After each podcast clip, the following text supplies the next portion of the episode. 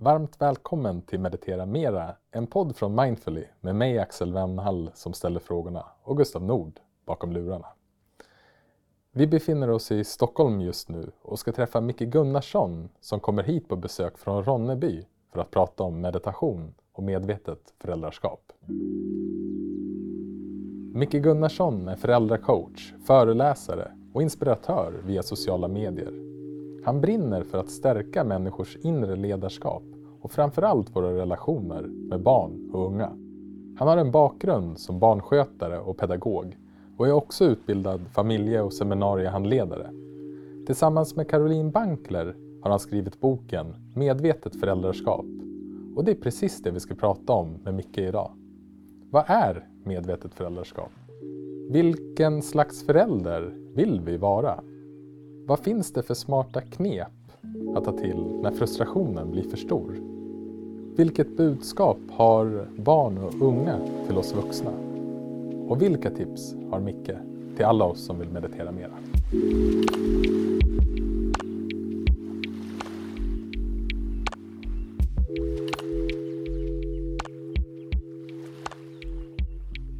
Hej Micke!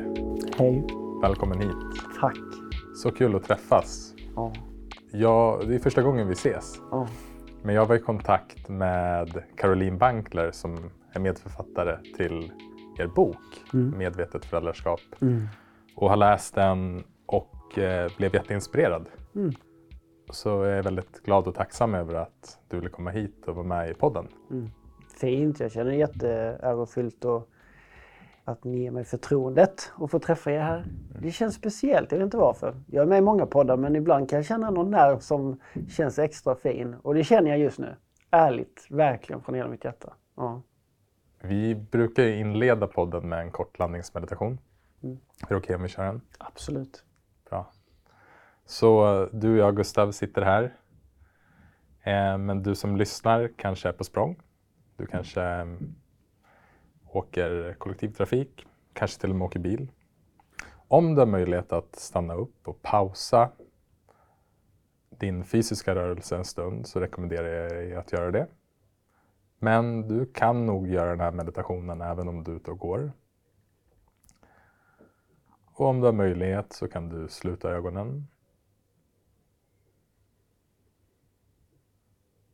Och sen bara nyfiket notera var du känner ditt andetag som tydligast just nu. Och det behöver inte vara vid en särskild punkt i kroppen som nere i buken, vid bröstkorgen eller vid näsborrarna utan det kanske är så att du känner hela kroppen andas på ett sätt.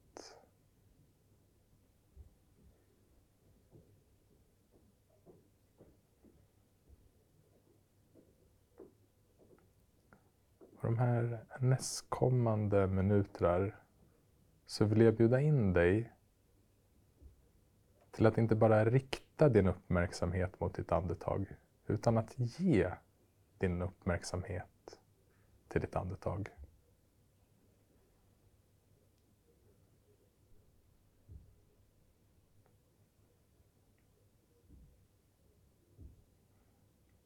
Och såklart om du glömmer bort det så är det bara att påminna dig igen. Och verkligen, verkligen ge din fulla uppmärksamhet till hur din kropp andas just nu.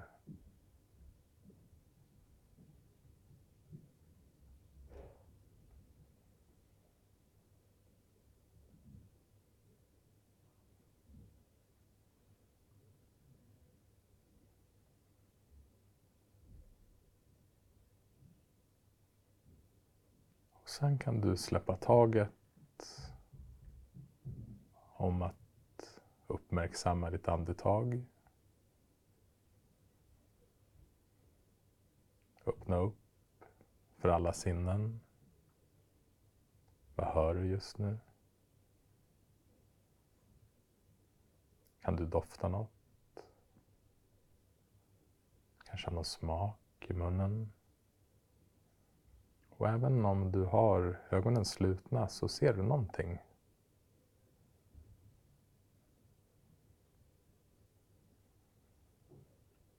Och så kan vi avsluta den här korta landningsmeditationen.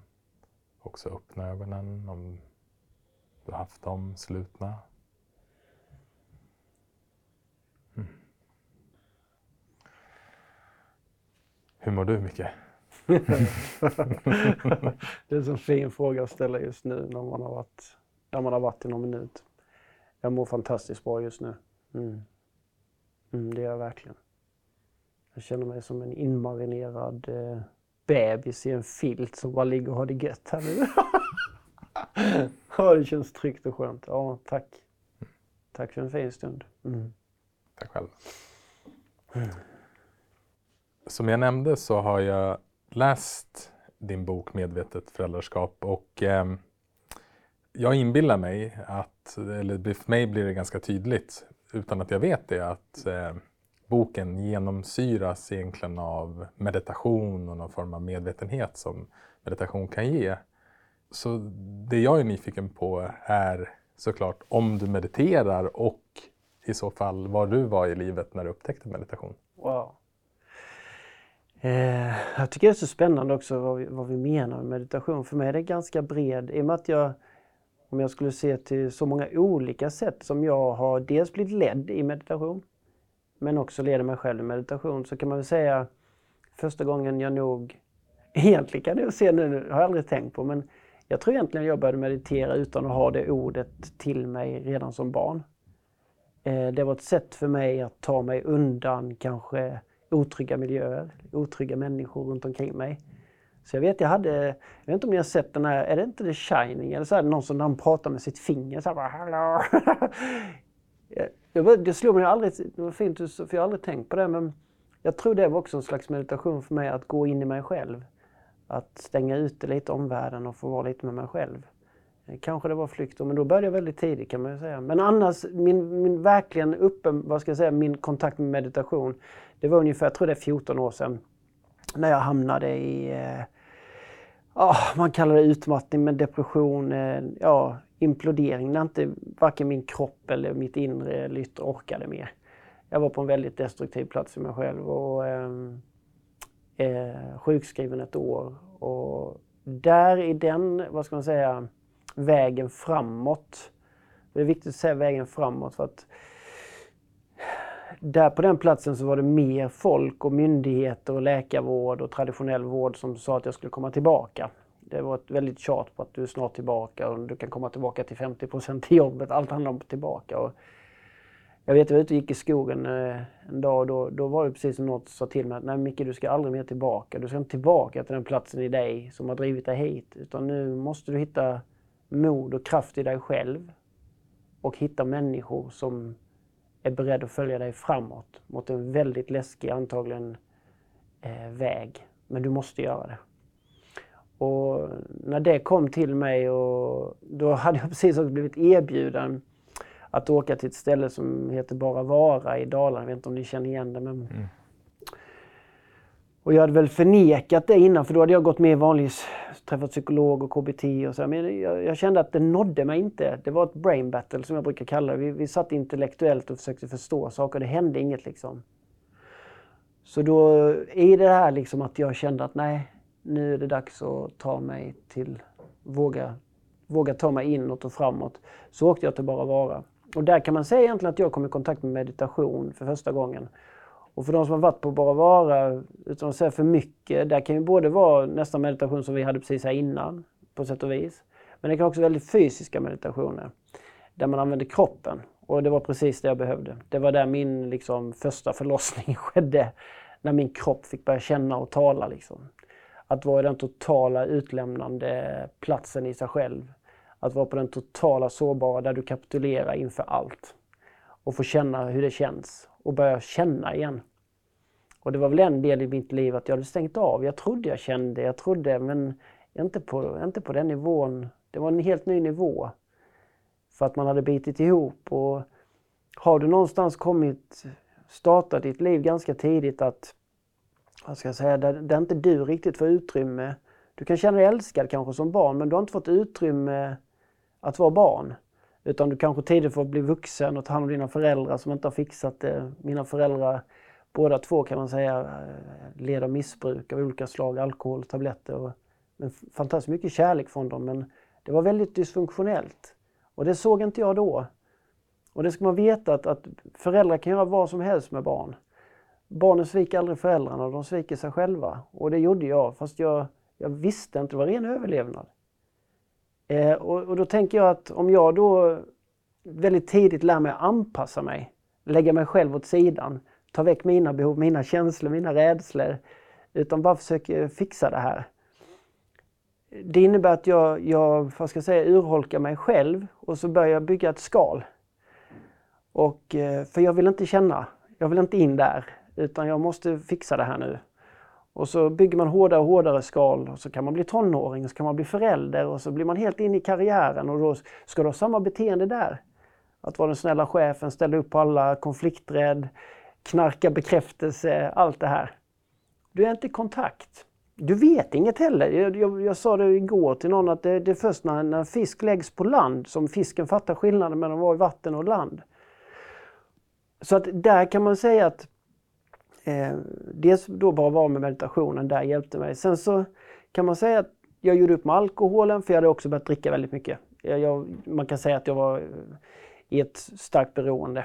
Eh, jag själv då. Det är rätt kul när man har föräldrar som också har varit där, men man, man kör en favoritrepris liksom. Mm. Och det var väl också att, att eh, min, min, som jag brukar, min pappa sa aldrig att han, att han drack alkohol utan han sa att han kopplade av. Jag kan verkligen förstå att han behövde hitta sätt att koppla av. Och den generationen kanske inte satt och mediterade eller gick till någon att prata med utan, utan man hittade sina vägar för att slippa känna. Eh, så jag, jag, tog väl mig an det också då. Så att efter bara vara där så blev jag nykter, jag slutade röka, ändrade mycket av mitt liv. Sen kan man säga så här att, vad kan det nu vara, tre, fyra år sedan. För denna boken också, den var rätt klurig att skriva för att under den här processen så bestämmer jag mig och då barnens mamma efter 30 år att gå skilda vägar. Och det, det, liksom, det var också en del i den här resan med boken. Och det, det, var också en sån här grej att för tre år sedan började jag igen känna den här känslan av att ah, det är någonting mer. Alltså det, jag, jag går runt med någon slags konstant rädsla. Jag har ångest inför föreläsningar. Alltså det, det är någonting i mig som inte mår bra och det mm. gör ont. Och det är väl lite så, jag vet inte om ni kan känna igen det, men när man börjar öppna locket på någonting så, så ofta blir det bara mer och mer för att du ger tillåtelse liksom. Och då, då, då sa jag till mig själv, det var drygt tre år sedan, att nu ska jag bli totalt sann. Nu ska allt, nu ska allt allt får liksom komma upp till ytan. Och då började jag meditera dagligen. Det var ett sätt för mig att verkligen nå mig. Eh, så jag gick upp varje morgon under ett och ett halvt år, varje morgon klockan fem. Så jag fick någon timme innan familjen vaknade. Gick ner i källaren, eh, var ofta helt naken, bara en filt runt mig, för jag ville vara så naken som möjligt. Jag ville vara så bar som möjligt. Och så satt jag där varje morgon Helt mörkt. Ett tänt ljus hade jag. Bad väl någon bön innan tror jag. Och sen olika slags meditationer. Det kunde vara ledda som jag hittade på Spotify. Eller Men jag grät. Eh, många gånger. Skrattade också kunde jag göra. Men där började liksom en läkningsresa. Och eh, ju mer som jag började få tag i, i mig själv utan att gå in på för mycket men eh, så började jag också söka stöd och hjälp och människor att prata med. Och där någonstans så insåg väl jag då och min tidigare partner då att eh, vi är på så olika, vi är fantastiska vänner, fantastiska föräldrar, vi har varit tillsammans 30 år, vi är syskon. Men är det kärlek? Och är det så att vi har utvecklats så pass mycket så vi är på helt olika plats, men vi kämpar för konstruktionen? Eller är det så att vi kanske är dags att släppa varandra fria? Och det beslutet tog vi och det var ett väldigt fint beslut. Det var inte, det var inte fri från smärta, det, det vore att ljuga. Men eh, till slut satt vi i soffan och sa att nu släpper varandra fria och vi önskar varandra lycka till. Mm. Eh, och jag kan säga så här att jag hade aldrig, tror jag, varken hittat den kraften och det modet. Dels om jag inte hade känt smärtan. Men dels om jag inte hade investerat så, idag kan jag säga klokt, i att våga göra det här. Och där var meditationen, jag, alltså meditationen är så olika, eh, som jag sa i början att för mig kan meditationen vara ett av de mest, nästan skrämmande eh, sätten att vara. För att, det, alltså att sitta ner med sig själv i några minuter, det ger ju också någon slags indikation hur pass bra sällskap man är med sig själv. Mm. Och om vi då ha, leva ett liv där vi är i ständig brådska, stress, springer. Vi känner inte längre vad vi äter för mat för det ska gå snabbt. Vi, vi föder ett barn och den första frågan är när vi ringer kommunen är hur tidigt kan jag lämna barnet så vi kan bli av med det. Alltså när vi, när vi lever ett liv som blir mer och mer omänskligt, som inte är kopplat till kärlek, som inte är kopplat till livet, utan allt ska bli något annat, något konstgjort. Så tror jag någonstans inom oss så finns alltid en längtan hem. Men vi kan inte gå in där för det blir för smärtsamt. Eh, och i och med att det kanske fortfarande är så att vi lever i en värld som är väldigt maskulint obalanserad så är det fortfarande inte så coolt att vara sårbar och ledsen. Utan du ska vara stark och du ska vara produktiv och du ska leverera och det ska vara det ena och det andra. Och gärna mycket pengar. Vi har tagit, jag, är, jag är inte religiös men jag tror ju på något större. Så om vi kallar det kärlek, livet eller Gud. Eller, men problemet är att vi har bytt ut Gud mot pengar. Att pengar är Gud. Det är den vi ber till. Det är den som kommer att rädda oss. Mer pengar. Och så är vi fast i ett system som inte blir mänskligt. Så att jag, jag tänker att meditation är ett väldigt modigt sätt och ett fint sätt att börja nå dig själv. Det kan vara ett sätt att bara, jag, jag vet jag gjorde en hemsida nu för ett tag sedan som heter Blundstund.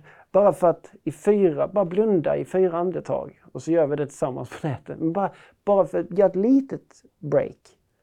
Men annars tycker jag också att meditationen för mig i alla fall har varit ett, ett fantastiskt fint verktyg för att komma till läkning. Eh, och jag, ni som lyssnar, eh, ja, det är nog ingen av oss som kommer undan. Vi har alla varit med om saker. Vi, hur många av oss sitter inte idag, oavsett om du är chef för ett bolag eller om du är politiker eller läkare, vad du än, vad du än befinner dig för roll, så finns ju frågorna hos dig med. Som skapar, vad ska jag säga, en känsla av ja, om någon slags otrygghet. Vad är meningen med livet? Ska jag vara kvar på jobbet? Varför vågar jag lämna min fru? Jag, hade någon, jag läste en berättelse nu som var helt fantastisk. Ett 90-årigt par som hade gått till en eh, rådgivning för de ville skilja sig. De hade varit tillsammans hela livet. 90 år var de och skulle skilja sig. Och de frågade, men hur, varför, varför, ska ni, varför ska ni skilja nu? Och då berättade de att deras, det är ärligt talat, de hade varit ärliga och sagt att deras liv så länge de hade kommit ihåg hade varit ett rent helvete. De hade inte varit lyckliga. Och då sa men varför väntar ni till det 90 år innan ni skiljer? Och då säger de, nej vi tog beslut om att vi skulle vänta och skilja oss till våra barn hade dött. jag tycker det är så fantastiskt. Ja men hur många, alltså jag tänker också så, vi går runt med olika frågor idag i vårt samhälle. Ah, som, som vi inte är tillfreds med. Men vi kan inte gå in där för det blir för jobbigt. Så vi, vi dövar oss på olika sätt. Mm. Och detta tycker jag är så spännande. Mm. Nu blev det en väldigt lång utläggning på din fråga om jag mediterade. Men det, jag tror att det är, det är viktigt för mig i alla fall att få förmedla. Och just också då vikten av att och det, det, ser vi ju idag, alltså trenden att ni finns, att er app finns. Det är en trend, alltså vi, vi ser, bara, jag kan tänka mig bara de senaste fem åren, hur liksom yoga, meditation, mindfulness, tantra, massa så, alltså, som kommer upp som egentligen handlar om den inre resan. Att komma hem igen. Och att det börjar bli mer legitimt. Och det är ett uttryck för att vi måste, vi orkar inte, vi måste. Det, det finns inget alternativ, för vi mår för dåligt vad är det, en miljon människor tror jag det var den här siffran de brukar säga som går på någon slags medicin, antideppmedicin i, i Sverige. I Sverige. En miljon människor. Mm. Så det är något... Mm. Och jag tror ju att, att eh, lösningen på det finns inte utanför oss utan det finns innanför oss. Det är därför den inre skolan måste starta, det är därför det inre behöver prioriteras på ett annat sätt. Och där meditationen tänker jag, ett mm. fantastiskt verktyg. Ja, men det, det är fint att höra dig beskriva meditation för att det är ju som du också är inne på så här, meditation mm. det kan betyda så himla mycket för olika människor och har man kommit i kontakt med meditation, kanske via jobbet eller man, för att man är stressad, så kan det vara mer som ett verktyg för att hantera stress. Mm. Men det jag tycker du belyser så fint är just att kunna blicka inåt och kunna bli medveten om hur det är att vara sig själv. Och det jag liksom kände när du beskrev det här så är ju ett avgörande skifte och som jag tror och hoppas att många av våra lyssnare känner igen sig i är när man går från rädsla till det man upptäcker. Eller vad man tror att man ska upptäcka. För egentligen rädslan är ju oftast, mm, vad är det här för någonting? Till att man blir tacksam för det man upptäcker. För det man upptäcker och blir medveten om, då får man plötsligt ett val. Och det är i den upptäckten också läkningen finns. Mm. Så att den här initiala rädslan som många, många av oss har, och jag också, mm. när den blir ah, nu upptäckte jag det här. Det ser jag också som ett så himla viktigt skifte i, i mm. meditationen och som jag eh, ja, hoppas att flera förstår att man kan också förstå rationella, liksom det rationella bakom det. För att det som vi inte är medvetna om kommer ju styra oss på, mm. på sätt och vis. Och ibland så pratar man ju om att, exempel att meditation kan kanske göra en trött till exempel. Det är en vanlig upplevelse att mm. man blir trött när man mediterar. Men det är inte att meditationen gör en trött. Du upptäcker att du är trött. Att du är trött. Och det är precis på alla andra saker du upptäcker. Du upptäcker redan någonting som redan finns här. Och så får du möjlighet att, okej, okay, vad kan jag göra någonting åt det här? Vad är det klokaste att agera i den här situationen?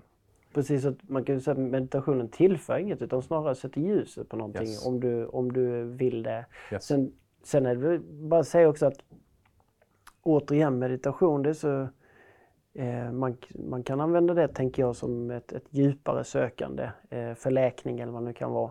Men det kan ju också, jag vet jag hamnade i en situation med en småbarnsförälder som sa till mig att men herregud, man, man hinner ju inte meditera, man har två små barn och ett blöjbarn. Och jag sa nej, det vore omänskligt att du ska sätta dig en timme varje dag och försöka sitta och meditera. Och det, det ser vi också i vissa yogastudior, folk som springer in med en latte i handen, bränner av ett yogapass 45 minuter och sen ut igen.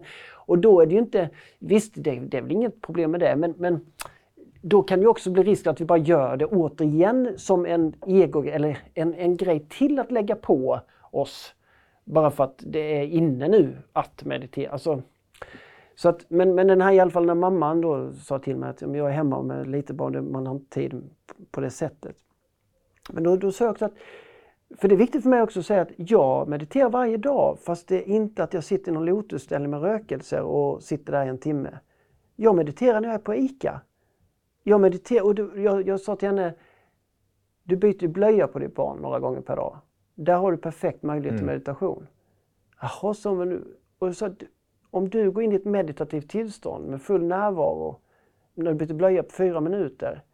Att vara där, ögonen, se, se barnet, näsa mot näsa, känna och verkligen vara där. Det är en slags meditation för mig. Där du får vara stilla ett tag. Och där du verkligen kan uppleva mötet på en nivå som du inte annars möter. Så att antingen står du och byter blöja och herregud nu ska jag byta blöja och, herre, och maten ska vi sätta på ikväll och herre, du är inte där. Du är inte där. Barnen får ingen kontakt med dig. Du, du ska bara bränna av det här. Men du skulle också kunna nyttja det som en väldigt fin meditativ stund. Och så tänker jag också när jag går och handlar. Jag kan försätta mig innan att nu, ska jag, nu vill jag se detta som en slags meditation.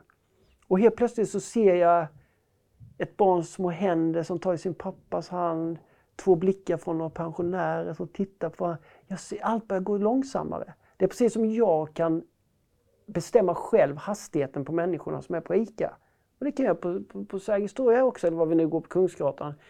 Att det handlar om att själv, jag kan bestämma. Så att jag menar bara att vi kan använda, för mig i alla fall, sen om man kallar det mindfulness eller meditation, men för mig är det en slags meditation. Det är ett tillstånd mm. där jag är där. Mm. Jag håller med dig helt och hållet och skulle även bjuda in till att just den här jobbigaste stunden som det är med små barn, eller kanske den tråkigaste stunden också, att i den stunden bara det meditativa för mig där är att kunna erkänna, ah, det här händer mig. Okej. Okay. Och sen, också kunna vara medveten. Finns det någon tanke nu som säger att jag inte borde känna så här? Och kan jag stanna upp och bara tillåta mig själv att vara i det här, ah, det här tråkiga eller det här jobbiga och ge mig själv lite självmedkänsla i den stunden. Mm. Så är det också en Jättevackert. form av meditation. Mm. Och det, det är det... Hmm. Tänk om vi föräldrar ibland kunde bara påminna oss om vetskapen att våra barn kräver väldigt lite av oss. Mm. Typ ingenting nästan. De kräver närvaro. Det är klart att de, vi måste ge små barn, de måste ha mat så de inte dör och kläder så de inte fryser ihjäl. Men det är inget barn som kräver liksom en nappflaska för 250 spänn, Marimekko-mack eller vad det kan vara. Det är det inte. Eller någon barnvagn för 70 000. Alltså barnen är väldigt lätt, de vill bara, de vill bara ha din närvaro. Mm. Bli sedda och att du är där någon gång. Och jag tror att många barn och unga idag vet inte riktigt hur de ska nå oss vuxna. Man vet inte hur vi ska få fatt och låna pappa eller mammas totala närvaro i Palmeräste. Även när mamma gör pärlbricka med mig så är hon ändå inte där. Så att jag, jag tror det, det barnen är ett fint sätt att en bra sparringpartner för oss ibland. Att, att landa in. Och jag tänker också att när vi möter våra barn, om man, bara, man skulle kunna själv ibland bara sätta sig ner som förälder och se utifrån den mängd jag kommunicerar med mitt barn per dag.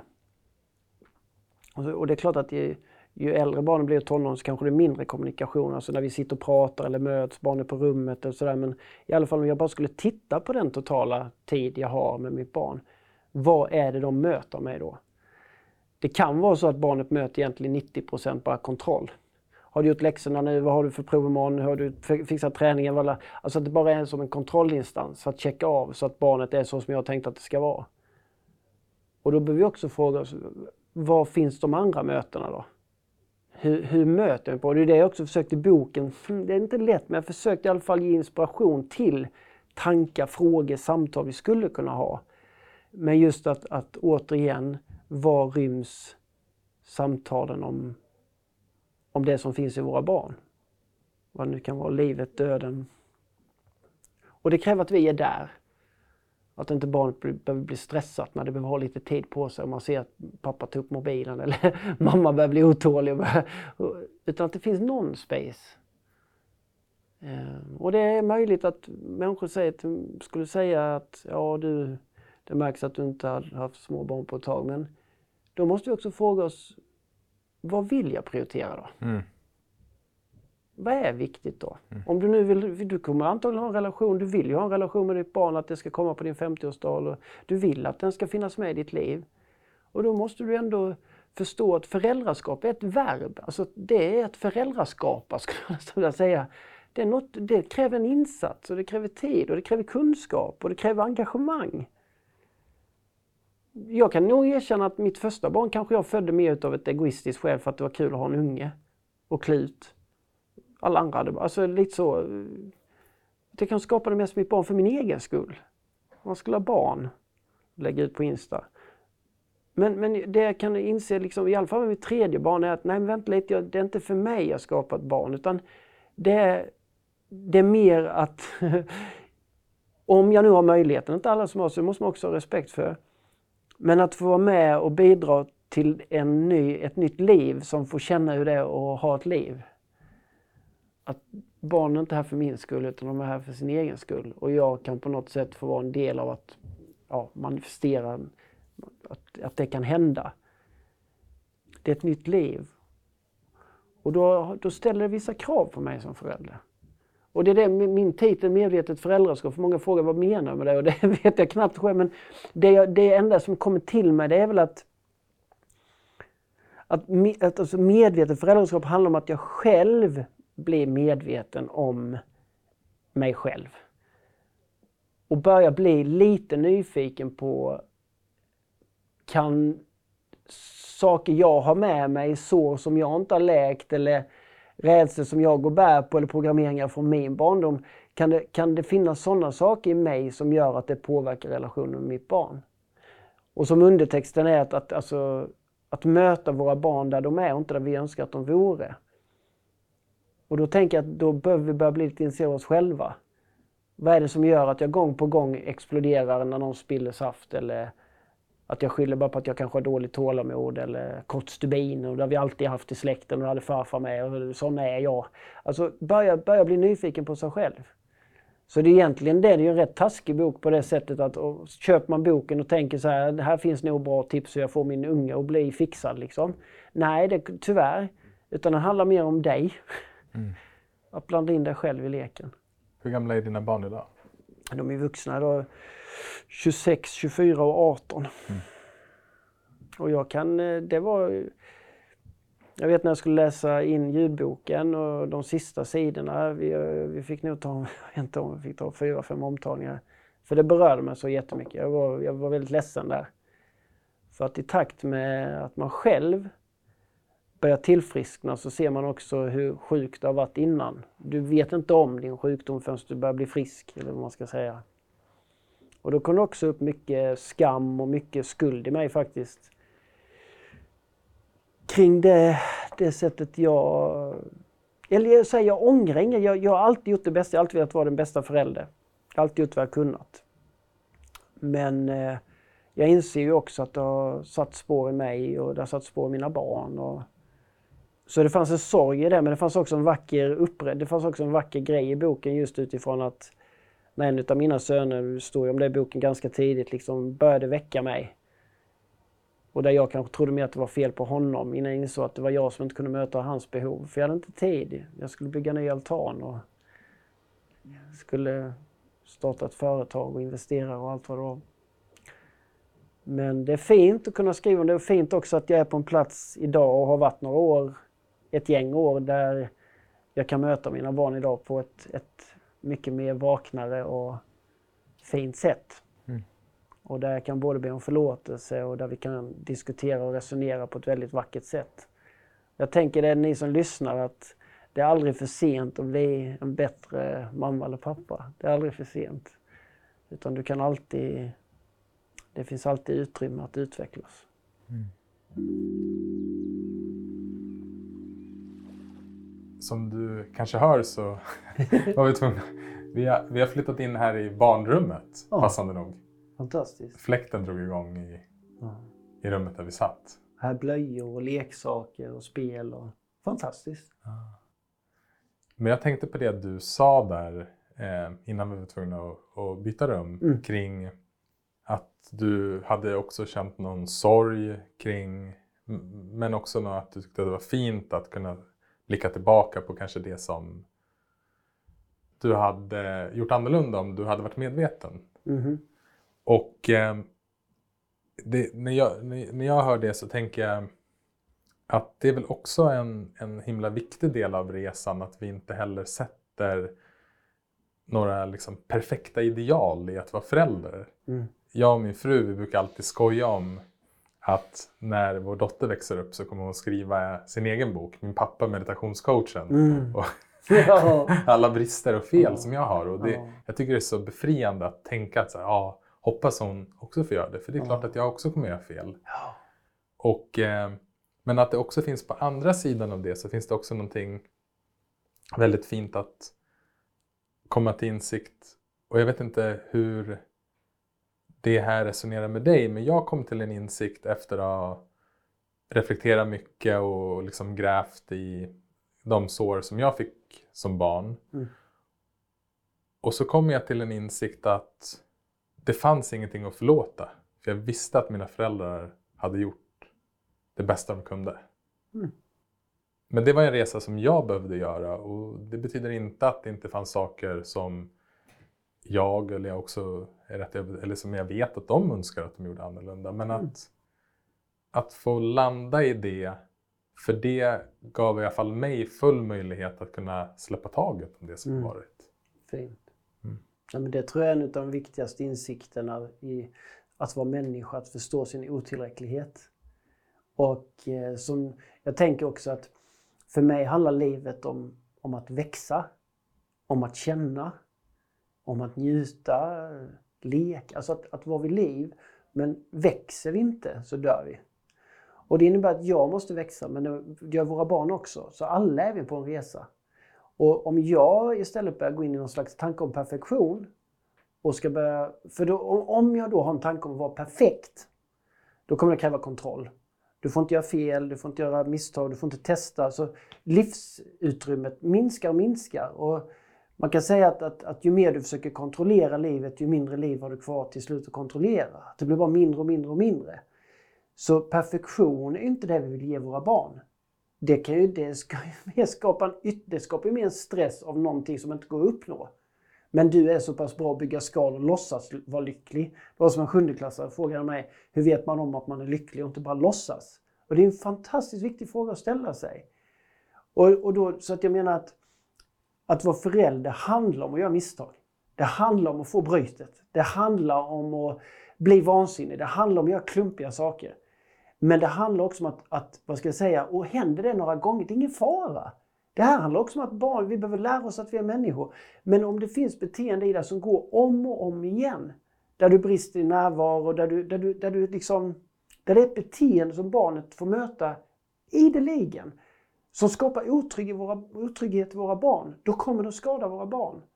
Så, och det är inget konstigt i det. Och då menar jag att det, det är helt okej att göra misstag, men du, att för mig handlar det också om att börja ta ansvar för sina misstag. Att börja ställa sig frågan, varför är jag så här? Varför är jag så stressad? Varför jobbar jag så mycket? Varför dricker jag för mycket alkohol? Varför börjar jag dricka vin på vardagarna? Varför tar jag inte hand om min hälsa? Alltså det finns en massa sådana frågor som vi kan ställa oss. Och det handlar inte om perfektion. Det handlar om att göra sig levande. Men som sagt var, om inte barnen får se en pappa som är arg eller mamma som är ledsen eller någon som är glad, då behöver vi också säga till barnet att vissa känslor är okej okay här. Men de och de och känslorna. Och så behöver vi, försöker vi få lydiga barn för att vi klarar inte att möta deras känslor för att det triggar oss. Och så börjar vi krympa liv igen. Utan att, att, att så jag, jag, tycker det är viktigt det du säger att, att för att kunna bli en, en levande människa så måste vi också förstå vår otillräcklighet. Du kommer aldrig räcka till till dina barn. Du kommer aldrig göra det och du ska inte göra det. Den dagen du räcker till, då får du börja titta om du, vad det är för liv du har. Att livet är, det är ett ständigt utforskande. Och det som jag kan uppleva i mitt liv, som jag är väldigt glad över, det är att ju mindre, ju mer jag har tagit hand om mig på ett sätt så jag inte är så rädd längre. Ju friare är jag, ju roligare har jag. Ju, ju lekfullare blir det. Ju mer accepterande är det. Även om vi behöver byta rum eller om ett försenat flyg. Även om jag känner för att dansa så gör jag det. Och jag kan ju se liksom på mina sociala medier det senaste året när jag börjat dansa, jag vågar prata om sex, jag vågar prata om skam. Jag tror jag tappat typ så 15 000 följare. För man fixar inte det. De till och med skriver liksom, du har tappat det helt. Ja, säger jag.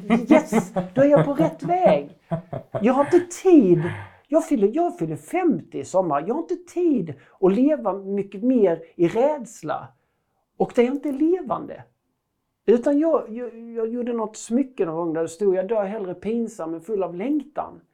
Jag har inte tid att längta längre. Och, så att, och, det, och det är klart att i min, i min sätt att vara så har väl jag mött många gånger mina barn att de har tyckt jag varit pinsam. När jag mediterar eller yoga eller dansar eller zumba eller vad det nu kan vara. Men det har också varit viktigt att ha de samtalen med barnen. Att, att jag, jag vill inget annat att ni ska gå er väg. Att ni ska följa era hjärtan.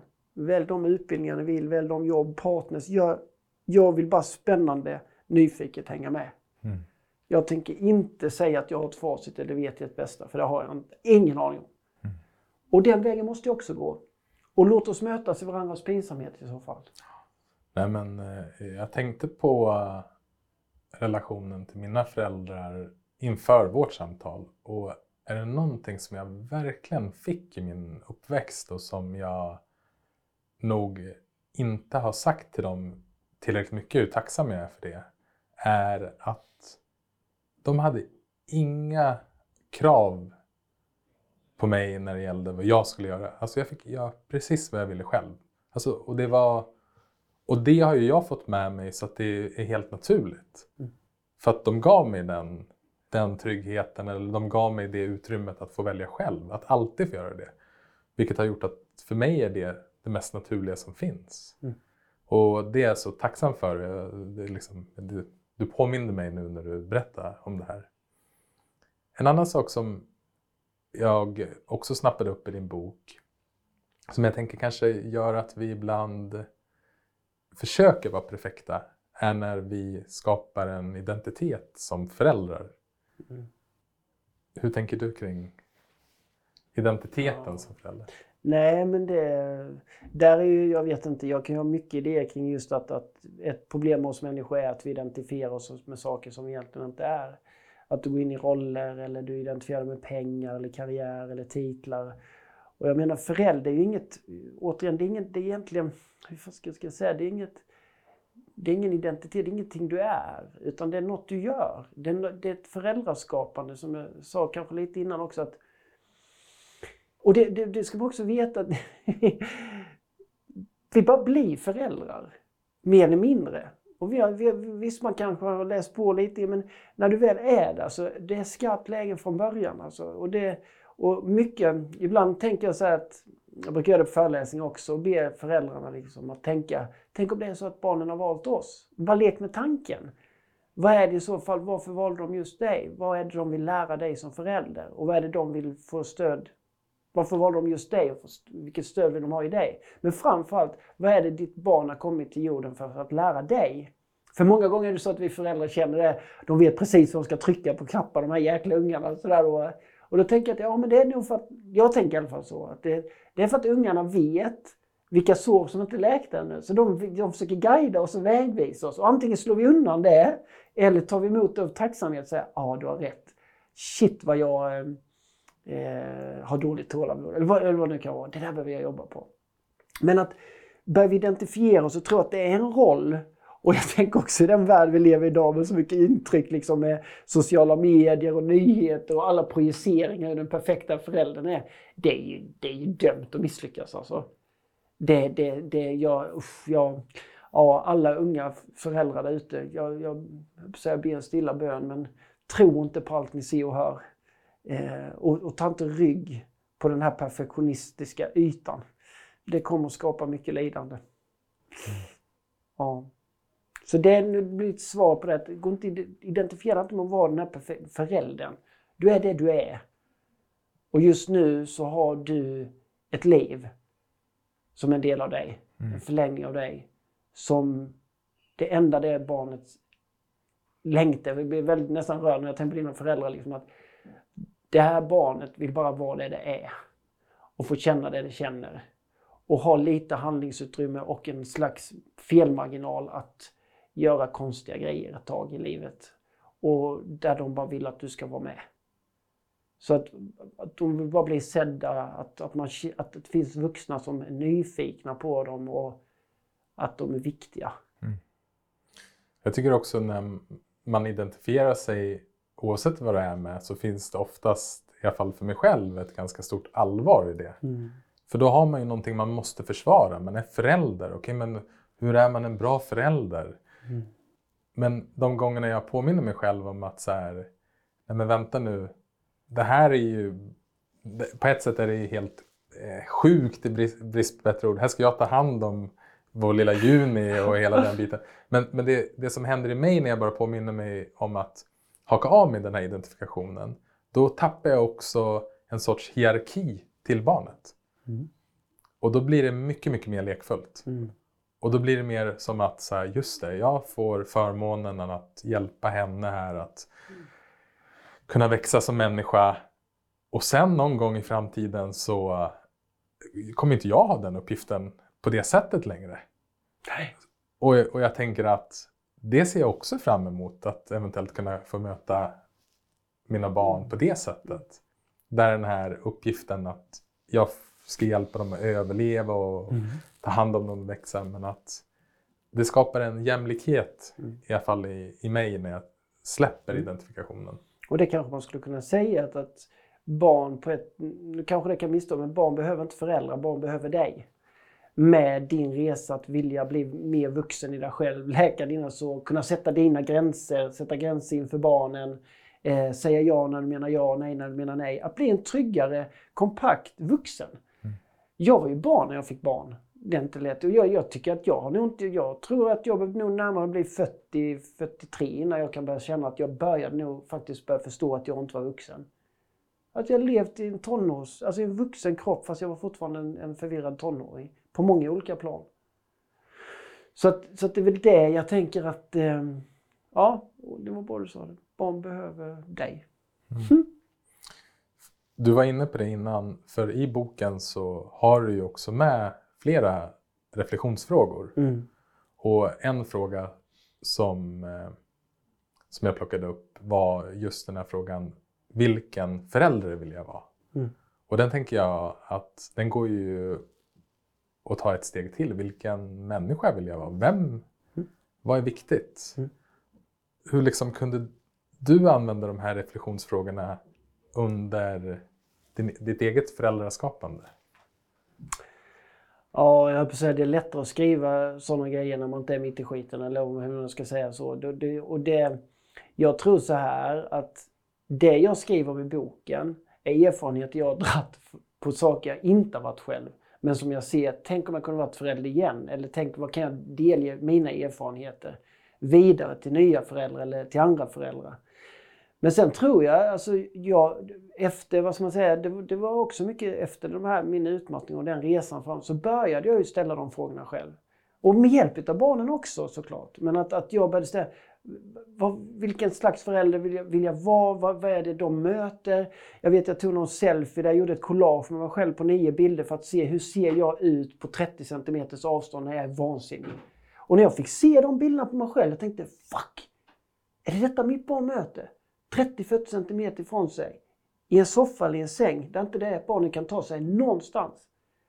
Kan inte ropa på hjälp, kan inte ringa, ingen, utan du måste bara utstå och bara sortera in det här någonstans. Återigen i sig själv. För barnet förstår inte att det är pappa eller mamma som är fel nu, eller har tappat det, utan de lägger skulden på sig själva. Och jag säger, men att bara börja bli självreflekterad på det. Att börja få syn på sig själv. Och där tänker jag att sådana frågor kan vara till, till hjälp. Sen är det ju också så att jag hade mina barn hemma nu förra veckan. De är ju stora nu men de är också vana vid, jag har gjort det säkert i 10-15 år och det, det, finns också med i boken, men varje gång vi äter frukost på helgerna så gömmer jag lappar under allas tallrikar. Och det gjorde jag nu med, så nu när de kom hem nu vuxna, bara Nej pappa, du gjorde inte nu igen. Och då är det jättesådana spännande frågor där det ofta inte finns svar på. Men för att kunna att, att underhålla de samtalen. Att, att gå lite djupare, våga utmana lite mer. Och där, där vet jag att inför den här boken var det många föräldrar som har skrivit till mig på sociala medier. Åh, vi tycker det är så svårt att hitta de här frågorna, komma på idéerna, skulle inte kunna ta med några sådana? Och så hade jag med det då i boken. Så det är väldigt konkret, men som man då kan göra sådana lappar eller sådär. Ja. Mm. Mm. Vad är dina tips? För jag tänker att just prata om de här svåra frågorna så misstänker jag att en rädsla är att man inte har några svar eller att man själv kanske inte har reflekterat över dem eller tycker att de är läskiga. Mm. Så vad är liksom dina tips för föräldrar för att kunna ha de här samtalen? Och du pratade också innan, innan vi slog på mikrofonerna så berättade du att, att när du är ute och föreläser för för ungdomar. Att du får in massa mm. frågor som också handlar om de existentiella sakerna mm. i livet. Att Verkligen. det är det de är nyfikna på. Verkligen. Ja. Oj vad många, alltså framförallt när jag föreläser för tonåringar, så mycket frågor som göms i deras sinnen. Om, om det 80 är existentiella frågor. Om livet, om döden, krossade hjärtan, sex, sjukdomar, saknad. Och det jag tror, det jag tror när du ställer den frågan, det tror jag också är att, att jag tror det är viktigt att vi vuxna vågar vara sanna mot oss själva. Det kan ju vara så att när ditt barn börjar prata om vakna i panikångest en natt och bara inser att eh, hon ska dö och är jätterädd för det. Jag vill inte dö och allt det här och behöver prata om döden. Så tror jag det är viktigt att vi som föräldrar är sanna mot oss själva. Det kanske är så att jag själv är jätterädd för döden. Då kanske jag kan fråga min partner eller någon annan. Kan du hjälpa mig på den här fronten? För jag fixar inte det. För risken är annars, det är likadant om vi pratar om sex. Jag gjorde någon sån här undersökning också, några tusen personer som svarade på det. Och det är just att vilka är, de, vilka är de svåraste frågorna att prata med era barn eh, kring då? Och en av de absolut högsta var sex. Och samtidigt då, hur, i dessa tider så vet vi hur viktigt det är att kunna prata om de här grejerna så inte liksom porren blir eh, skolan. Eh, men då också då nästa följdfråga då var varför tycker man att det är svårt att prata om det? Och det var de två absolut, eh, de som, jag hade, de som fick mest röster var döden och eh, sex. Och det man säger då varför man tycker det är svårt, det är för att man själv har jobbiga erfarenheter med det eller har inte själv pratat om de sakerna. Och det är klart att om jag, du kan tänka dig själv om, om jag är full med saker i mig som jag inte har bearbetat eller jag har idéer kring. Och så kanske mitt, min tonåring kommer liksom att... inte, vad, det är farsa eller mamma, liksom det här med analsex, vad, vad, vad tänker ni? Där skulle ju, har jag inte, hmm, har inte jag gjort en, en viss resa med mig själv så kan jag ju flippa på en sån grej. Jag skulle kunna göra det. Vad fan, alltså jag, jag skulle kunna skambelägga mitt barn så att den inte kommer att prata med mig mer om sex nu. Eller porr som jag också kan tycka är väldigt, väldigt uh, Eh, oroväckande, i alla fall utifrån mitt perspektiv, det är att vissa inom rörelsen, just när man pratar om porr och ungdomar, är så rabiat hatisk. Alltså det man gör är egentligen att man skambelägger barnen. Deras nyfikenhet, deras sexuella eh, sökande. Eh, och där porren självklart blir en del och framförallt då när det inte finns någon annanstans att ta vägen och prata om det. Och då när vi liksom bara wow, det är för jävligt, ni sitter och kollar på och det, då, det blir ju det blir ett skamlager på våra barn där risken är att de får en skamkänsla kring det de känner, det de är nyfikna på eller det de vill utforska eller vad det nu kan vara. För att de möter ingenstans där vi kan våga prata om allt. Och det har ju hänt mig ute på skolor med. När de får ställa de här frågorna till mig anonymt så, så flyger de upp på väggen direkt utan någon censur. Och så tar vi det. Och då kan ju sådana frågor komma upp liksom. Jag vet det kom jättestort har du, Gillar du analsex? och det är klart, har du 300 tonåringar och de får ställa anonyma frågor som kommer upp direkt på väggen. Så, men i och med att jag då har sagt till dem att jag, alltså förutsättningen för detta är att jag säger till eleverna så här. Om ni kunde få svar på en enda fråga i ert liv. På vilken fråga som helst. Vilken är den viktigaste frågan ni vill ha svar på? Och då när en sån fråga kommer upp, typ har du haft analsex? Då, då blir jag så här ödmjuk. Dels tittar jag på och tänker att ja, är det, no är det några här som tycker att det är den viktigaste frågan just nu att reda på, så är det ju det.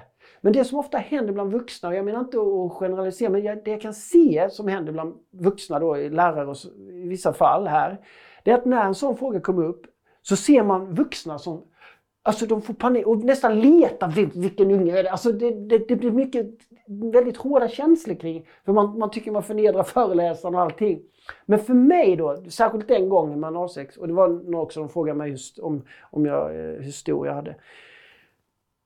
Att ta de frågorna på allvar, alltså ni anar inte de samtalen. För jag menar, ta då analsex, som då en fråga i nian eller gymnasiet.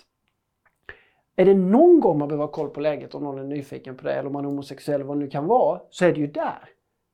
Vi måste prata om det, om glidmedel, hur man gör, hur det funkar, hur det, hur det messy det kan bli. Alltså någon måste ju våga prata. Om vi då säger, nej men sånt ska man, vad är det för jävla... Nej, vad ska de ta vägen då? Vad ska vi hitta? Alltså, ja, det är klart de kan hitta på Umeå och lite sådana grejer, men... Så att jag, jag menar bara att det finns något spännande i de här samtalen. Och det finns något väldigt fint att möta det. Men det jag märker är, jag måste ha gjort min resa då. Så på din fråga där, när vi ska ha de här svåra frågorna, när vi ska ha olika mer utmanande samtal med barnen, vilket vi måste ha. Någonstans måste de få fråga, kommer farfar dö? Eller vad händer med lilla marsvinet nu som inte rör sig i buren? Någonstans måste sorgen få finnas där, oron måste få, få sin plats. Och, och annars, så, om den inte får plats, då kommer barnen försöka göra någonting av med det, stoppa det någonstans. Så att jag, jag, jag tänker att återigen, vi behöver, göra, vi behöver göra jobbet. Vad är det som gör att det är så... Om det är död, och klarar jag inte det så är det bättre att jag erkänner det. Usch, det här fixar inte jag. Jag klarar inte att prata själv om det. Och då kanske vi kan ta hjälp av någon annan. Så att, men, men, men gå, döm inte eller, eller um, och förstå att vissa frågor har vi absolut, de flesta frågor har vi inga svar på egentligen. Ska vi, vi tror vi har det, men det har vi ju inte. Mm. Det... Vi får, mm. Du får komma tillbaka till mig om 20 år, men när jag hör dig prata så tänker jag själv att vilken ynnest att få prata med sitt barn om även om liksom alla typer av sexfrågor. Att mm. barnet faktiskt öppnar sig för ens mm. förälder. Och eh, det var intressant det att du tog upp det där att För, för någonstans så ser jag det som på två nivåer. Att den ena frågan är ju att vi människor gärna vill veta. Om inte annat för att vi inte ska framstå som dumma. Mm. Men jag tycker det är så befriande med svaret jag vet inte. Mm. För då kan man utforska och, och göra det tillsammans. Mm. Och, och det andra är att, att kanske inte skydda barnen från de här mera jobbiga känslorna när det kommer till livets existentiella frågor, som döden till exempel. Utan att kunna ha det samtalet eh, eller rätt sagt, jag vill nog ställa den frågan till dig. När det kommer till exempel till frågan om döden, så hur ser du, hur skulle du liksom föra det samtalet med ett litet barn till exempel? Och jag är inte där än i mitt föräldraskap, men jag tänker att jag inte kommer prata om änglar. Jag kommer inte prata om eh, att allt blir bra, utan att försöka, försöka förklara det jag vet och det jag inte vet Mm. med döden. Mm. Men såklart göra det på ett, på ett sätt som, där jag känner att jag kan möta mitt barn Mm. där hon eller han är då. Och det, och det tror jag, det, det är väl det mm, jag tänker att, att möta barnet där det, där det är. Mm. För det är också så att, att ehm, jag tror att man kan vara lyhörd på vilka frågor som ställs och det är de vi kan diskutera. Ja. Eh, och kanske också då som att inte ha svaren utan också kunna bolla tillbaka. Hur tänker du kring det här? I och med att vi inte vet någon av oss mer eller mindre så, men att vi kanske lämnar vår kropp som den ser ut nu, att vi kommer skiljas åt en dag. Men, men att tillsammans utforska det. Eh, men, men också vara på lite så här att eh, lyssna på den frågan barnet ställer och det är den ni ska resonera kring. Ge dem inte allt. Ni får inte liksom, kom- kommer, kommer liksom mitt marsvin till himlen, då är det det man pratar om. Du vet farmor, du har allt och cancer. Utan, utan håll, försök lyssna in barnet. Mm. Och sen tror jag det också har med ålder att göra. När barnen blir äldre så kommer de ställa lite annorlunda frågor, lite djupare frågor. Då får vi mötas där. Men jag tycker du har en sån jätteviktig poäng i det här att det, vi måste få känna den här ledsamheten. Vi, och det, det handlar inte bara om döden, utan barn måste få bli arga, barn måste få bli ledsna. Och många gånger tror jag att vi föräldrar och vuxna är så rädda att vi ska skada barnet. Att vi vill inte göra det ledset eller sådär, utan nej, nej, nej, nej, nej, nej, så här, va? För att det händer saker återigen i oss. Och jag skulle säga det att det, det, det, när jag jobbar med föräldrar nu mycket med gränssättning, så, så är det så roligt för att det är precis ibland som vi förväntar oss att vi ska kunna sätta vilken gräns som helst för oss utan att barnen ska reagera. När vi säger nej men jag kommer inte kunna hämta dig senare än 12 ikväll liksom på festen. Att vi då har någon idé om att våra barn tonåringar ska bara säga nej det är ingen fara. Alla får ute till två men inte jag men jag älskar dig pappa namaste liksom.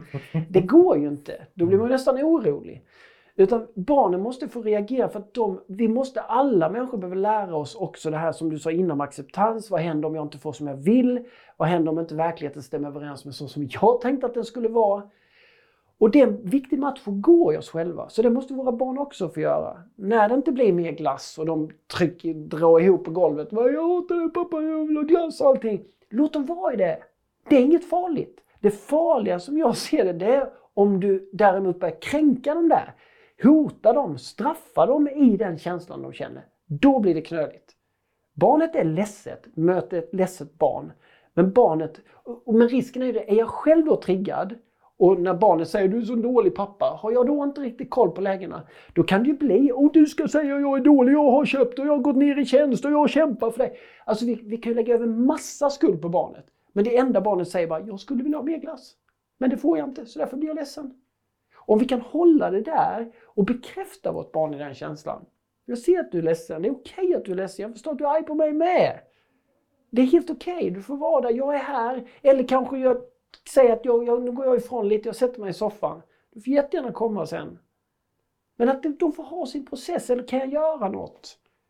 Inte ta och kasta in dem i rummet och stänga, nu får du skärpa dig. Ja, vad ska de göra där inne? Var med massångest och känslor, vad har jag nu gjort och vad har jag ställt till med? När jag bara var autentisk i min känsla. Så att vi, det här är också viktigt. Men har jag ett förflutet som vuxen där jag inte har fått känna, där jag varit duktig flicka, duktig pojke. Det är klart att då har jag en resa att göra och det är det barnen gör så synligt för oss. Men återigen, den här boken handlar ju om det att ta hand om din egen skit istället för att projicera det på ungarna om man ska vara riktigt tassig, hård. Men med den reservationen att å andra sidan, det är okej okay att göra fel. Det är okej okay att det inte blir allt som man har tänkt sig. Så vi måste fortfarande vara mänskliga. Men att vara människa tycker jag också handlar om att börja vilja leda sig själv, vilja börja ta ansvar och vilja börja leva. Det... Är det, om det finns ett ord som jag tycker sammanfattar boken eller vad boken vad boken pekar mot eller vad kanske boken bjuder in och också vad jag tycker att du förkroppsligar här är ju nyfikenhet. Mm. Men en nyfikenhet som går åt två håll. Så dels en nyfikenhet inåt i en själv. Och jag tycker just nyfikenheten är så himla viktig och så himla fin och bra. För när vi är nyfikna inåt, då letar vi inte efter, eh, då kritiserar vi inte oss själva eller letar efter fel. Utan, aha, okej. Okay. Det finns en sorts intresse, mm. ett sorts icke-dömande i den nyfikenheten. För det du precis nämnde är ju att, att när vi får kanske den mest utmanande relationen i livet, som att bli förälder, så kommer det liksom ploppa, ploppa upp massa saker i oss. Mm. Och då om vi kan koppla på den nyfikenheten och påminna oss om att ah, är det möjligt? Och kanske att man har med sig den frågeställningen. Är det möjligt att vara nyfiken över det här? Det som gör ont eller det som är jobbigt. Mm. För om vi klarar av att vara det, och det är inte alltid det går, och Nej. så är det också med människa. Men när vi klarar av att vara då finns det så mycket utveckling att hämta där. Mm. Och jag tänker att det också sen gäller i riktningen, för det tycker jag eh, det finns flera fina exempel i det i boken, men också den nyfikenheten gentemot barnen. Att möta barnen där de är. Det är nyfikenhet. Mm. Att det är förstå. fint att du sammanfattar det så. Jättefint att du säger det. Mm. Jättefint. Och just som du sa, att det finns inget dömande i det. Nej. Och det är väl det barnen visar oss väldigt tidigt när de, kommer, när de kommer in i sina kroppar som väldigt små barn. Att där finns inget dömande, det finns inget ego, det finns inget bättre. Utan det är bara förundran. Man kan sitta och gå igång på sin egen snorkråka liksom bara wow, wow, wow. Du behöver inte ha några svar, du behöver inte veta vad det heter, du behöver inte veta vad det är gjort av. Det finns inget äckligt utan du bara wow. Och det är ju det det handlar om, det är det vi missar sen. För sen kommer vi in och blir lite äldre och så blir vi rädda.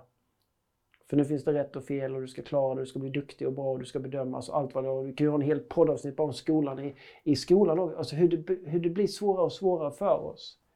Men vi är födda i ett wow, vi är födda i förundran. Och där nyfikenhet, nyfikenheten är en naturlig del av oss. Yes. Men vi stänger ner. Och jag tycker jag gick någon starta eget-utbildning för skitlänge sedan när jag startade mitt första företag. Och jag tänker att barn är en väldigt fin starta eget-utbildning. För att det ger dig chansen att starta om igen.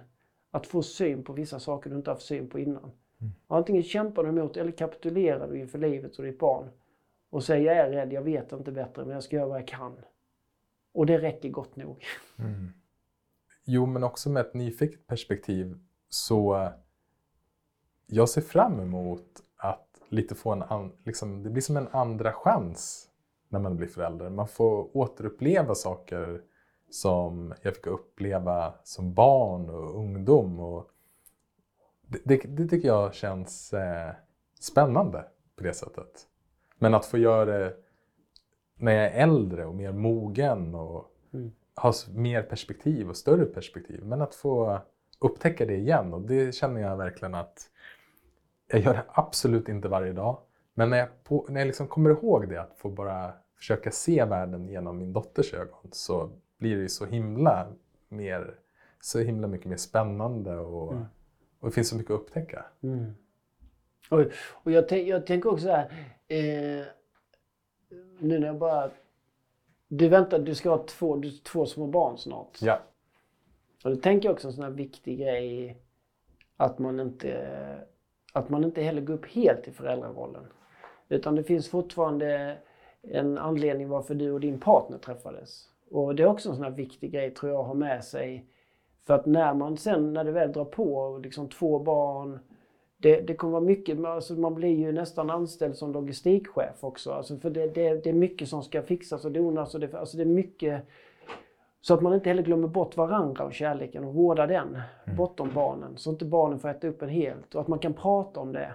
Särskilt som mamma som, som har en, en annan koppling till barnet naturligt kommer ha. Det, det är inget vi andra, vi män, om man nu har ett heterosexuellt förhållande, kan göra någonting åt. Utan det finns en, en stark koppling där. Och där, där, där, vi kan också göra automatiskt att vi glider ifrån varandra. Och där tror jag det är också en väldigt fin, ett, en fin kom ihåg att inte bli tysta inför varandra i detta.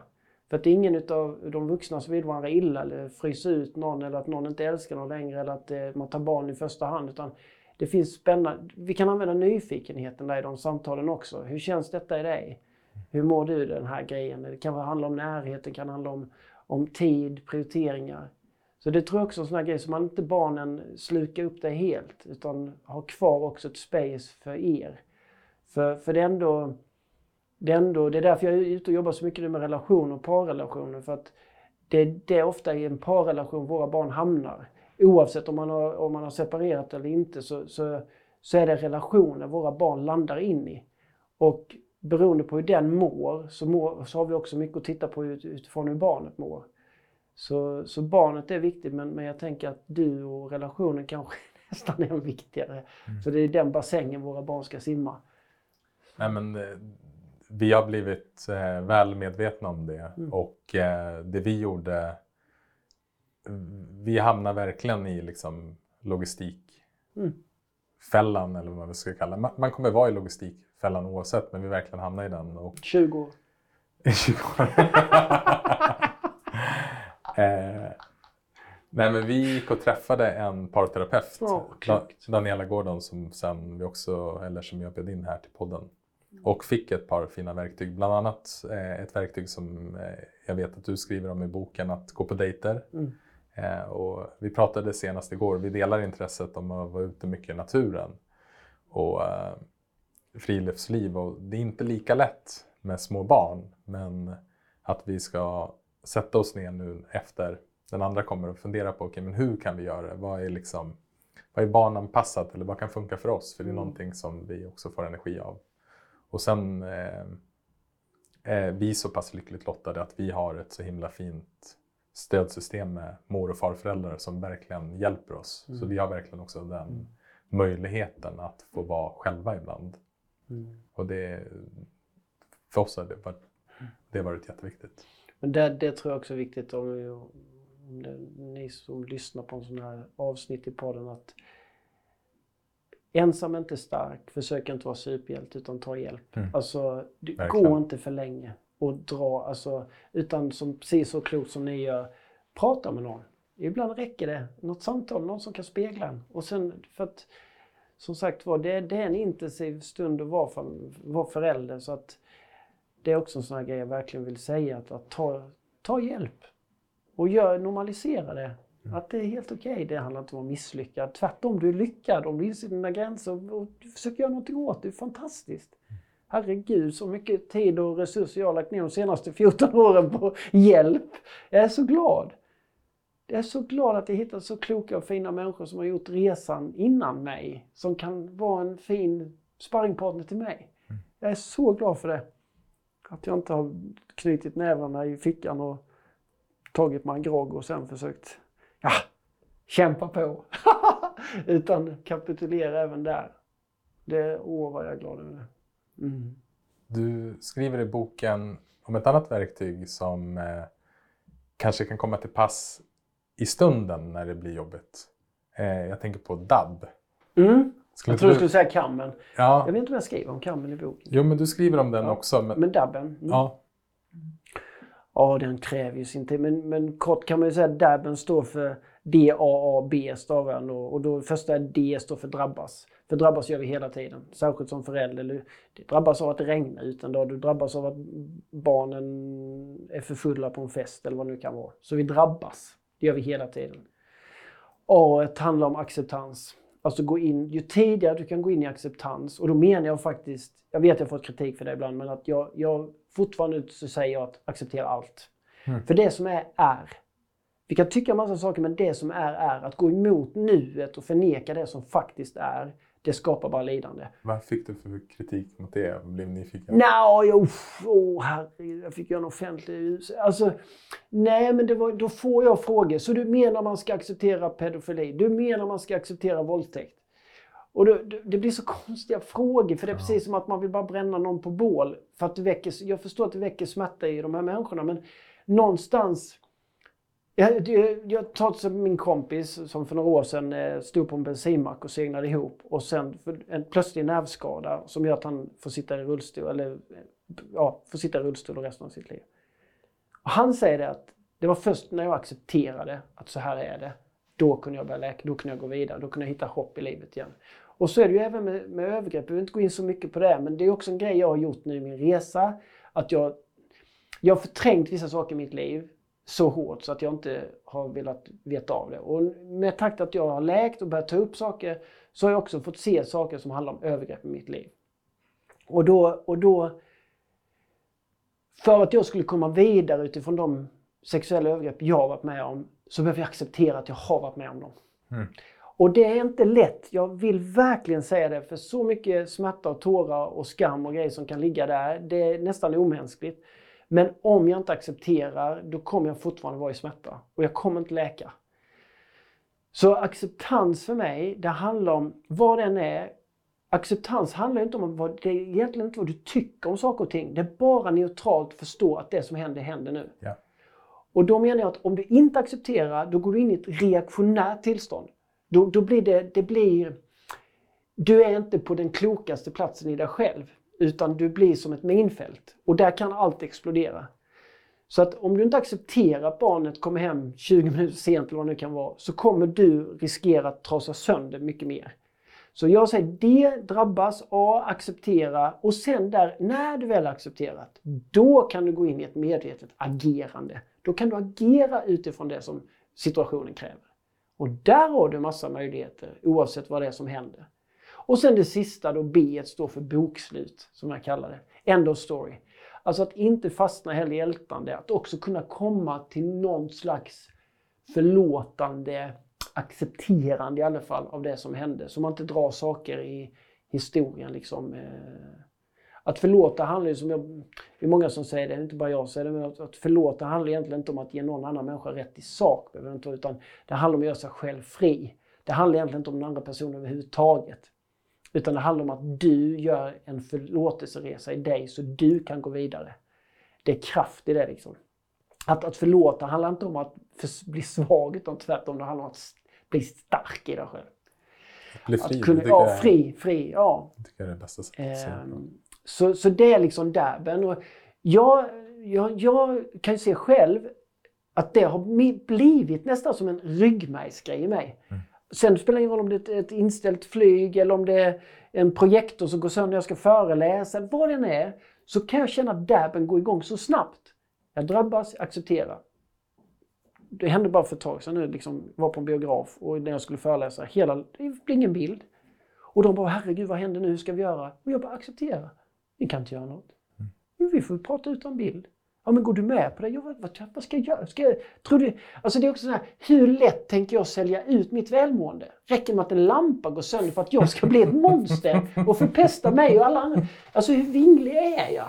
Mm. Så, då, så du menar att du pratar utan bild? Ja, det, det måste du. Då gör vi det. Får vi se vad det är, vad det landar. Ingen aning. Jättespännande. Och sen, och då, då kan medvetet agera utifrån det. Och sen, precis som vi gjorde nu med rummet. Vi fick byta rum. Vi kunde gått ut och börjat skälla ut folk, börjat leta upp någon jäkel som har gjort något fläktsystem som inte Vi skulle kunna bli helt galna. Eller accepterar vi? Vi kan inte vara här. Vad är det vi kan göra? Vi går in i ett barnrum. Ja, så sitter vi här. Så det, och det där skulle jag vilja säga till föräldrar. Börja utforska den. Börja utforska den. Och sen har jag ju kammen, men det handlar egentligen om meditation. Bara kolla av käkarna så du inte går runt och spänner för mycket axlarna så inte de åkt upp för högt. Och M så att du har lite magandning. Mm. Att du andas lite, att du medveten andning lite då och då. Mm, jag, spe, jag spelade Gud. precis in, vi hade fått ett önskemål i appen om eh, en meditation för att förbereda sig inför nattning när man mm. blir frustrerad. Och, eh, ja, men, kammen, precis som du sa, med käkarna, axlarna och magandningen. Och det jag fokuserade på där för att i stunden kunna ge någon sorts ankare när känslan liksom rusar upp mot huvudet var Mm. att liksom behålla uppmärksamheten i ens tyngd Mm. och i Fint. andetaget. Att det kan vara som två sorts ankare som hjälper en att inte bli så reaktiv. Mm. Men det är ju inte lätt Det alltid. är inte lätt, det är inte lätt men det är, det är därför man Mm. övar. Ja, ja, vi är här för att öva. Exakt. Jag la ut också en sån meditation nu på, min, min, på Spotify. Just, eh, det, var, det var faktiskt några mammor som hörde av sig till mig när de ammade eller gav med flaska. Att det var så lätt att de blev själva otåliga där, eller med mobilen eller liksom, man blir, ja. Men så undrade de om inte jag kunde spela in någon slags meditation då kopplat till när man matar sitt barn. Så det testade jag att göra. Men det var, det var väldigt fint. Men att bara försöka ge en, en... Man skulle kunna även där kunna se det mötet kanske, få hjälp att se det mötet till något mer större än bara att mata. Mm. Så det, men som sagt, ja, vi får träna. Jag tänker, du möter ju mycket barn och, och unga och får ta del av eh, deras behov och deras perspektiv. Och jag, eh, jag tänkte dels var jag lite nyfiken på vad är liksom deras budskap till oss vuxna? Men även Mm. om eh, vad, vad det liksom finns för tips för oss föräldrar att göra det lite roligare i vardagen. Mm. Jag och Gustav, vi satt och pratade med ett gäng kompisar och så bara liksom mindes vi tillbaka på de här, liksom, vad är det man mindes tillbaka till barndomen? Mm. Och då var det någon som berättade att i, i deras familj så åt man en gång i veckan så åt man under bordet. Och jag tyckte det var så fat, fantastisk berättelse. Under bordet. Nej, Det låter ju skitjobbigt. Men det här var det hon kom ihåg. Och det var så starkt när hon berättade det. Mm. Att bara kunna liksom bryta på de här uppvanda rutinerna och sådär. Mm. Så, så liksom, det är en tvåfacetterad fråga. Vi kanske ska hålla den först Mm. vid... Vad liksom, har du några sådana tips till att ah, gör vardagen lite roligare med barnen? Jag tror jag skrev det i boken också, en massa sådana små idéer vad man kan göra. Men jag, jag tänker också att det, det måste också komma från en plats där det känns eh, ärligt och bus, alltså, så vi inte heller knö. Men jag, alltså jag vet, det finns ju hur mycket som helst. Jag tänker så här, man kan, dels kan man ju, eh, har man lite yngre barn kan man fråga barnen. Ofta tror jag att barnen önskar massa grejer fast vi är mer på rutin och säger nej än jag. Kan inte vi göra det? Nej. Nej. Men någon gång kan man testa, ja. Barnen kommer ju få en chock. Men att, att, att säga ja. Att, och, att, återigen, jag tycker det handlar också om en själv, att börja levandegöra sig själv. Många längtar efter att dansa, många längtar efter ett kuddkrig, många längtar efter att få krypa på golvet eller börja göra det. Men tyvärr har vi blivit övermogna som vuxna. Alltså vi, vi har ju vi glömt bort vårt leksinne. Jag menar inte att vi ska bli barn igen, men det finns något väldigt viktigt i, i, i barnet, i den här, som du sa innan, nyfikenhet, lekfullheten. Så det är väl bara, herregud, det är väl bara att sätta sig ner med papper och penna med ungarna och säga så här, vi ska hitta tio knasiga grejer vi ska göra den närmsta månaden. Har vi några idéer? Det kommer komma idéer, bara vi öppnar upp för det. Så att jag, istället för att ge tips skulle jag nästan vilja säga att, att testa något sånt. Bjud in till knasighet. Bjud in till bus. Jag har gjort det, alltså, jag kan säga det, det är också så här roligt om man har varit på resor någon gång, så här långresor, man frågar barnen, de kommer ju inte ens ihåg det. Man bara, vad fuck, har vi lagt ner så mycket pengar, jädra fuck Dubai. Men vad kommer de ihåg? Jag, skulle ni fråga min, min 18-åring idag, vad är, det, vad är det roligaste du kommer ihåg? Liksom? Då kommer han att säga, varje sommar när pappa och jag provkör bilar. Det är det absolut. Han, fortfarande så längtar han när vi ska göra nästa gång. Då har vi gjort en sån rolig grej där, där vi varje sommar i många, många år har lekt att vi ska köpa bil. Och så åker vi iväg till olika städer och vi klär ut oss i kostym. Vi, vi gör massa, och där vi utmanar mer och mer vilka de värsta bilarna vi kan köra. Och så har vi så roligt. Alltså Alfons han dör ju av pinsamhet och jag med. När vi går in och lurar, de märker väl det kanske handlar, men när vi drar den ena historien efter den andra. Och vi skrattar alltså. Den heldagen är helig liksom. Och nu är han så stor själv så nu nästa gång får han köra själv också. Så det ska bli hur sjukt som helst. Så att börja hitta dem. Min pappa hade en sån grej att varje gång vi var handlade på ICA så köpte vi en halv falukorv och åt upp i bilen rå. Och jag, jag kommer aldrig glömma det. Vi satt och skalade den fucking vet, röda skalet och satt och åt en halv falukorv. Jag älskade det. Och det roliga är nu att jag snackade med min syrra, det är inte alls länge sedan, och jag berättade just detta. Fan vet du vad pappa gjorde med vi åt falukorv? Då säger hon, det gjorde han med mig med. Vi har inte vetat om, vi har levt i parallella falukorvsuniversum liksom. Men just, ah, hitta de där.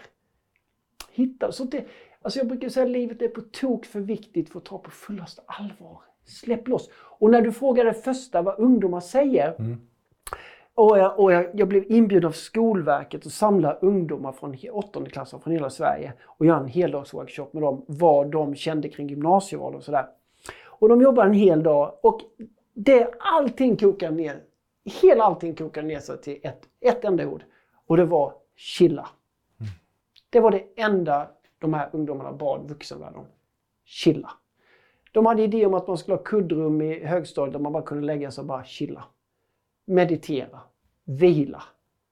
För vi, det, vi tror att man orkar inte. Vi har utbrända 13-åringar. Vi har, som jag sa innan, jag vet inte om det kommer med i, i, i podden, men att 60 procent av, av, av niondeklassare och andraårsgymnasister, tjejer i Stockholm, tror inte, har känner inget hopp för framtiden. Tror inte att de kommer bli lyckliga när de blir stora. Jag säger bara chilla.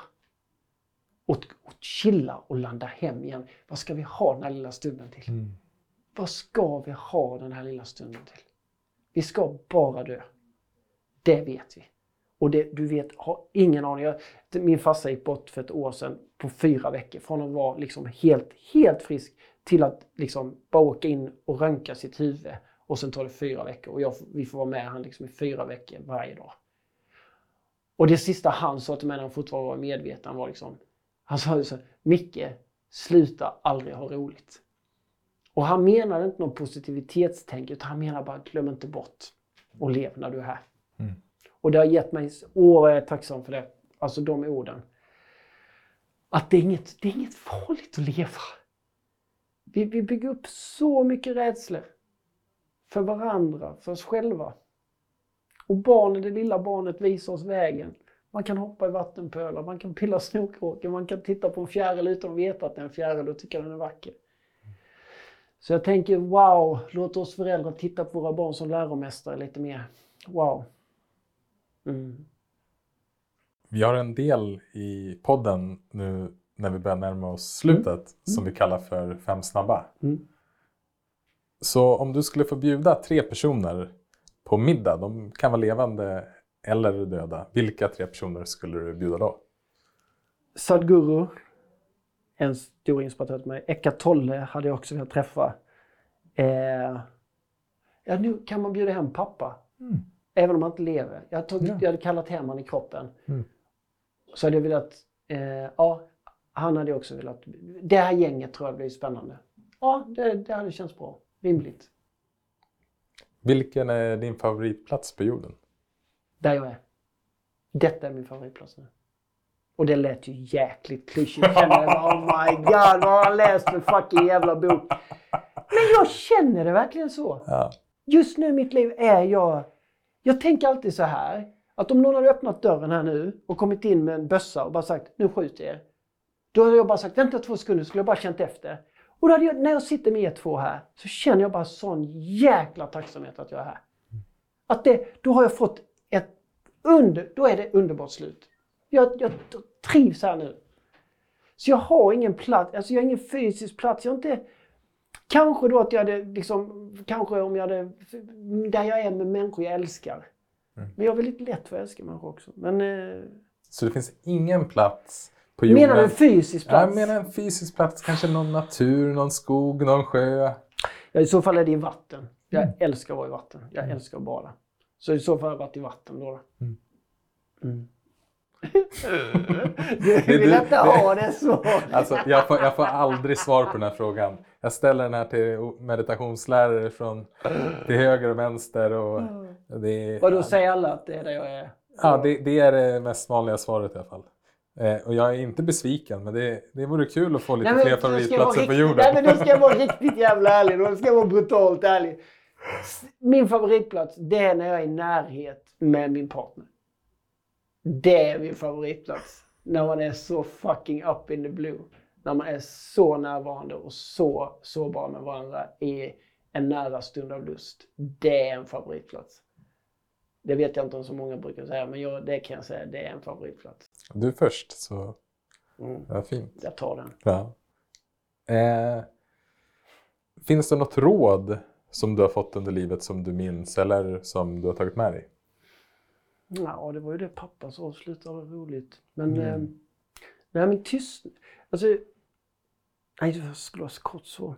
Men jag hittade en mormor. Jag har aldrig haft en mormor innan. Alltså min mormor dog innan jag föddes. Och när jag var sex år så letade jag upp en mormor som flyttade, flyttade in en tant i vår trappuppgång. Och jag knackade på hennes dörr och sa Hej, kan du tänka dig att bli min mormor? Och då sa hon ja. Och jag tänker det rådet hon gav mig under alla, alla år jag var hos henne i stort sett varje dag. Det var egentligen tystnaden. Där vi kunde sitta tysta och bara njuta av tystnaden och ingenting hände. Hon kunde sitta och lösa sitt korsord. Jag satt jämte och bara satt i den där uppkrupna fåtöljen. Det var väl inget råd, men jag tänker, jag tror också det är en sån här grej att livet pratar till oss med väldigt tyst volym. Så att det här med meditation och tystnad kan också vara ett, ett, nästan ett måste för att höra de här riktiga, viktiga orden. Vi hör inte det i bruset. Och jag tänker att tant Karin var en sån kvinna som jag alltid kommer med i mitt hjärta. För det fanns så mycket visdom i tystnaden där. Så det var ett, hon var tyst och det var ett fint råd. Mm. Ja. Vad är du tacksam för just nu? Just nu är jag så tacksam för att sitta och prata med om det här. Det är så viktigt för mig. Mm. Mm. Och vi är tacksamma över att du ville komma och framförallt tacksamma över att du kom och bjöd in massa bus och uh, lek och uh, livsglädje. Mm. Jag tänker att jag lämnar över uh, ordet till dig och du mm. ska få guida oss mm. i en övning? Ja. Mm. Jag egentligen, jag vet inte, jag, jag kommer göra så här. Du som lyssnar och du kanske är förälder att det jag kommer göra nu är att jag själv, tror det eller ej, kommer att tystna. Och eh, det jag hör komma till mig kommer jag förmedla rakt ut till er och så får vi se var det landar. Så om vi bara stannar upp lite och kanske känner underlaget ni sitter på eller ligger i eller sådär. Och kanske lägga en hand på bröstet, en på magen. Och känna andningen. Behöver inte andas på något särskilt sätt utan bara var medveten om att du andas och känn en tacksamhet kring det. Mm.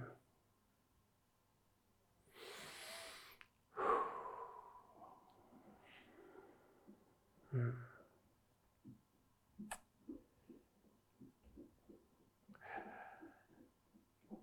Jag vill att vi tillsammans riktar ett tack. Ett tack till alla de barnen som rör sig omkring oss just nu. Att vi tackar dem för att de ändå kan och vill möta oss i den otillräcklighet som vi kanske många gånger känner. Det tvivel vi möter i oss själva. Att våra barn och deras ögon kan få vara de ögonen vi tittar i för att hitta läkningen. För att möta kärleken och möta det, det magiska. Den vardagsmagi som gömmer sig bakom allt brus och stress. Att vi tackar oss själva för att vi har kunnat ge oss denna gåva. Ge oss denna gåva att skapa liv. Att möta liv och att känna liv. Jag vill också, förutom att vi tackar, kunna ge oss ett fint förlåt. Att förlåta oss själva, förlåta varandra och verkligen förstå att vi har alltid gjort precis vad vi har kunnat. Varken du eller jag har velat, velat någon medvetet illa, inte våra barn. Vi har gjort vad vi har kunnat utifrån där vi var då. Men där vi kanske inte just nu längre är i och med att vi ser att det finns något att säga förlåt till. Så låt oss ge oss ett vackert förlåt. Och med det förlåtet också ge oss kärlek. Att återigen påminna oss att vi har gjort det vi kan. Låt oss påminna oss också i vår föräldraroll att vi är mänskliga. Och att det att vara människa är att känna. Men också att våga släppa taget. Taget om oss själva och taget om våra barn. Att nyfiket titta på dem. Där de dansar, där de gråter. Och den vägen de ska vandra. Låt oss säga att vi har en hand här ifall du behöver ha den och jag finns här. Men jag tänker inte slita i din hand och dra dig på vägar som du inte ska vara på, för min skull. Och jag kommer gå min väg och jag kommer sätta ner mina fötter där jag behöver sätta dem. Och att vi vågar släppa taget lite mer om varandra. Och släppa taget om de rädslor vi kanske känner. Lite mer. Lite mer utmana, lite mer lek. Så tack och förlåt. Och låt oss busa lite mer.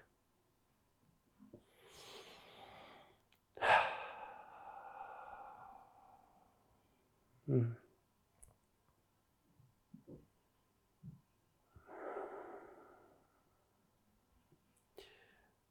Med det kanske vi kan börja röra lite på händerna. Börja försiktigt titta upp igen. Och har du någon just nu nära dig som du kan vila din blick i med en gång, om det är din partner eller någon kollega eller ett barn, så testa även det. Så tackar jag så mycket för mig så länge. Tack! Tusen tack Micke. Tack så mycket själva. Fint att få ses. Tack för att du har lyssnat på det här avsnittet av Meditera Mera från Mindfully med Micke Gunnarsson. Vi hoppas att du har blivit inspirerad av vårt samtal och av Mickes meditation. Om du vill komma i kontakt med honom så hittar du hans kontaktuppgifter på vår hemsida mindfully.nu. Och är det något vi tagit med oss från vårt samtal med Micke, förutom att bjuda in massa bus och lek, så är det att livet är för viktigt för att ta på för stort allvar. Ta hand om dig så hörs vi snart igen.